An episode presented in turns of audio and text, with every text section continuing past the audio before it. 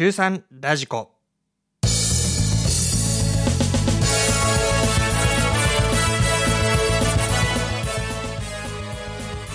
中学3年生の皆さんお元気ですか？中3ラジコ。1月第2週目の放送をお届けします。もう年が明けて受験まであと一月。毎日どんな気持ちで過ごしていますか？焦りまくっているあなたも相変わらずのんびりの君も後悔しないように毎日を楽しんでほしいものです。中3ラジコお相手は中学3年生の子供を持つ父親代表の中澤信之です。この番組は中学3年生という一生に一度しかない大切な時間をあなたらしく悔いのないように充実して過ごしてほしい。そんな願いを込めてお送りしています。今回は風邪の予防体調管理についてお話をします。私のいるここ神奈川県ではもうすでにインフルエンザが大流行しているそうです。近くの学校では学校閉鎖になった学校もあるとか。あなたの周りではどうなんですか？受験生なので特に体調の管理しっかりしたいものですね。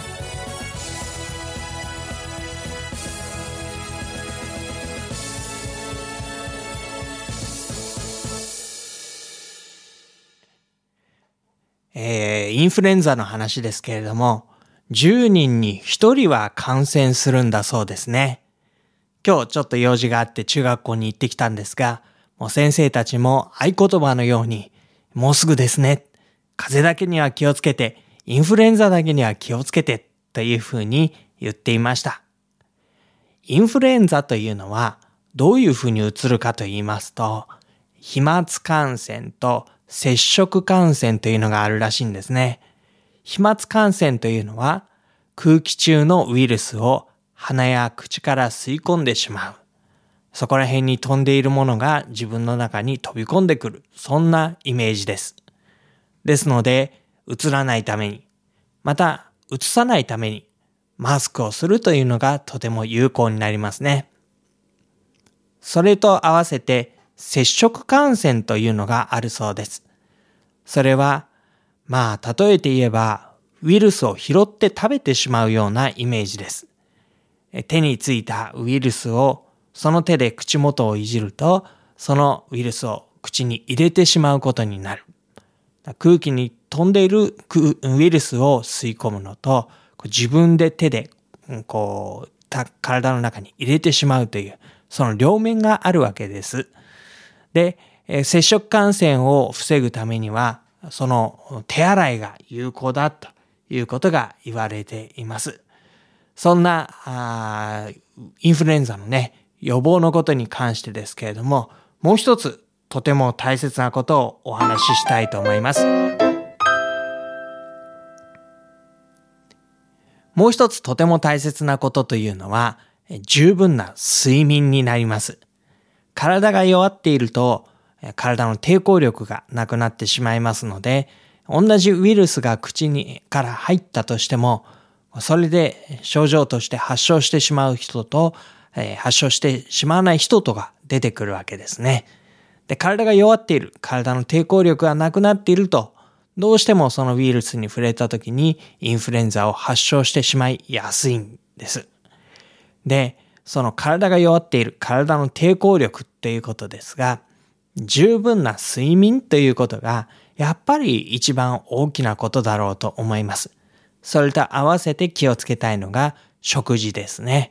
十分な睡眠と食事のこと。で、今日はね、十分な睡眠ということをお話ししたいと思うんです。まあそうは言っても、勉強しているとなかなか睡眠時間が確保できないと。そんなことをこう言っていらっしゃる方も多いかなと思うんですね。親にも寝ないで勉強しなさいみたいな雰囲気で言われているかもしれません。塾でもプレッシャーをかけられてね、夜の遅くに塾が終わったのに、そこからまだやらなきゃいけない塾の宿題がある。そうすると本当に大変ですよね。まあ、やるべきことをやって、それから寝ようとすると、なかなか睡眠時間が足りなくなってしまいます。で実はね、これは大人になっても同じことなんです。仕事が忙しくなってきた時に、睡眠時間を削って仕事をしなければいけない。あるいは自分の趣味のことをやろうと思ってそれに一生懸命打ち込んでいると、やっぱり睡眠を削らなきゃいけない。で、実はね、睡眠時間を削るっていうのは、よっぽどのことじゃなければ必要ないと私は考えているんです。で、そのことをね、ちょっと今日はちゃんとお伝えしたいと思います。睡眠時間。睡眠時間というのは確保するものです。まず最初にですね、寝る時間と起きる時間を決めましょう。寝る時間。そうですね。何時頃寝たらいいでしょう。成長ホルモンの関係で言うと、10時、夜の10時から夜中の2時ぐらいまでの間は寝ていた方がいいんだっていうふうによく言われます。できればね、10時台には布団やベッドの中に入りたいもんですよね。でも、まあ10時、塾に通ってると10時台っていうのはなかなか無理かなと思ったりもします。なので、最低でも11時には寝るというふうに考えてみたらどうでしょう。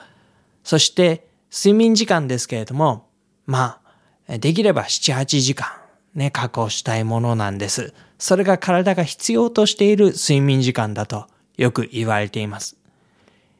1.5時間、1時間半周期で、こう深い眠りと浅い眠りの周期があるというふうに言われていますので、そうですね、1.5時間の5サイクルで7.5時間、えー、10時に寝ると5時半、11時に寝ると6時半、そうですね、11時に寝て6時半に起きる。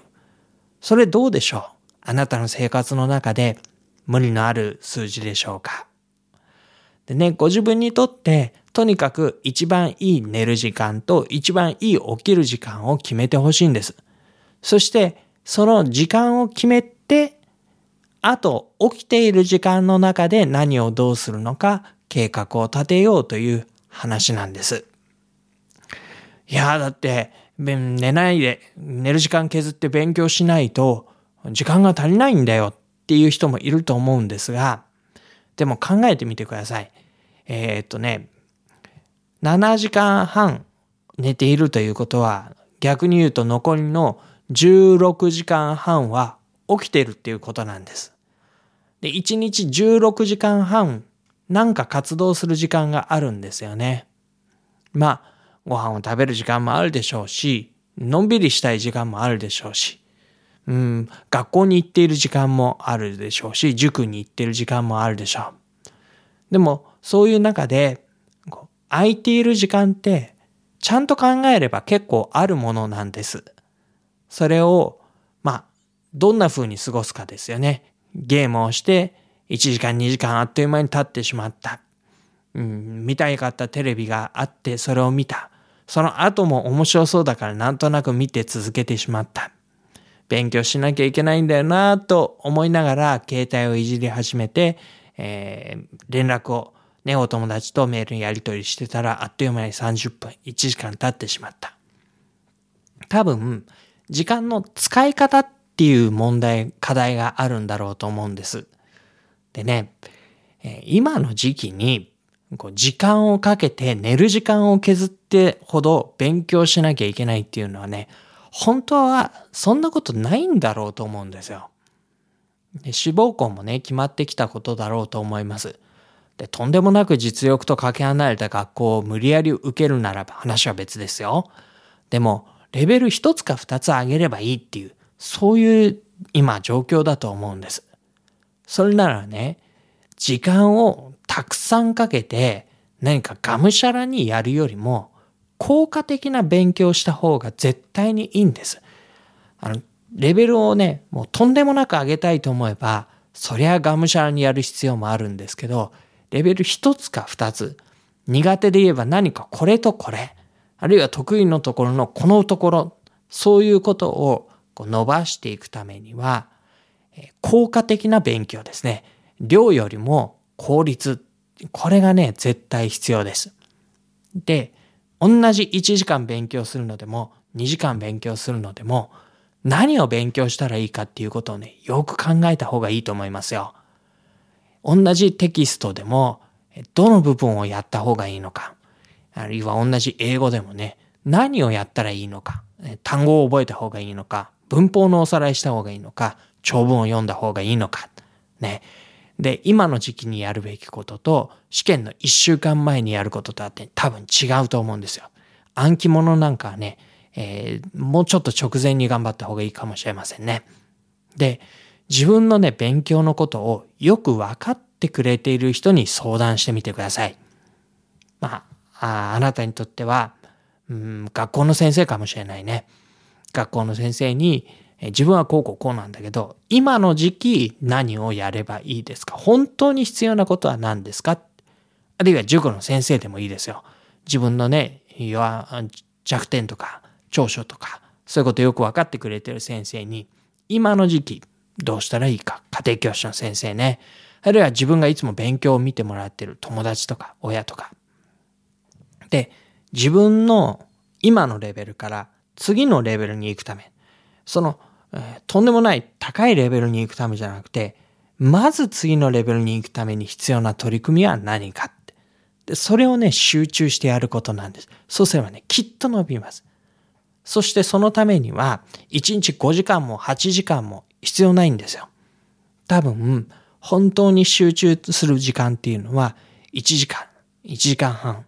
それを1回とか2回とか、まあ、できる日は3回。でそれ以外の時間ってそんなに取る必要は実はないんですよね。で、あとはね、本当に心配しないで、ぐっすり寝ることが大事です。今日頑張ることもね、もちろん大事なんですけど、明日頑張れるようにすることはもっと大事なんですよ。わ、かります？今日頑張ることも大事だけど、明日頑張れるようにすることももっと大事。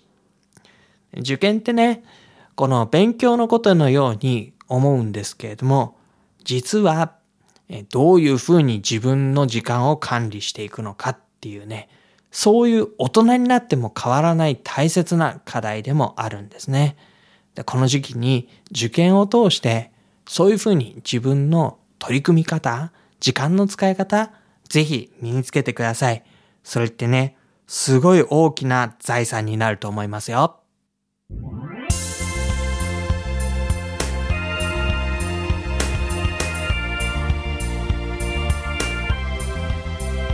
1月第2週の中3ラジコお送りしました。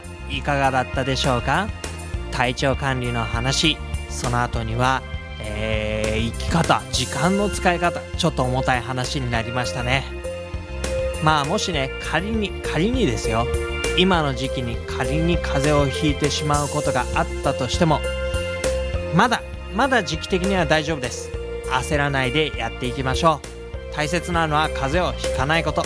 引いたら早く治すこと。お送りしたのは中澤信之でした。来週をまたお楽しみに。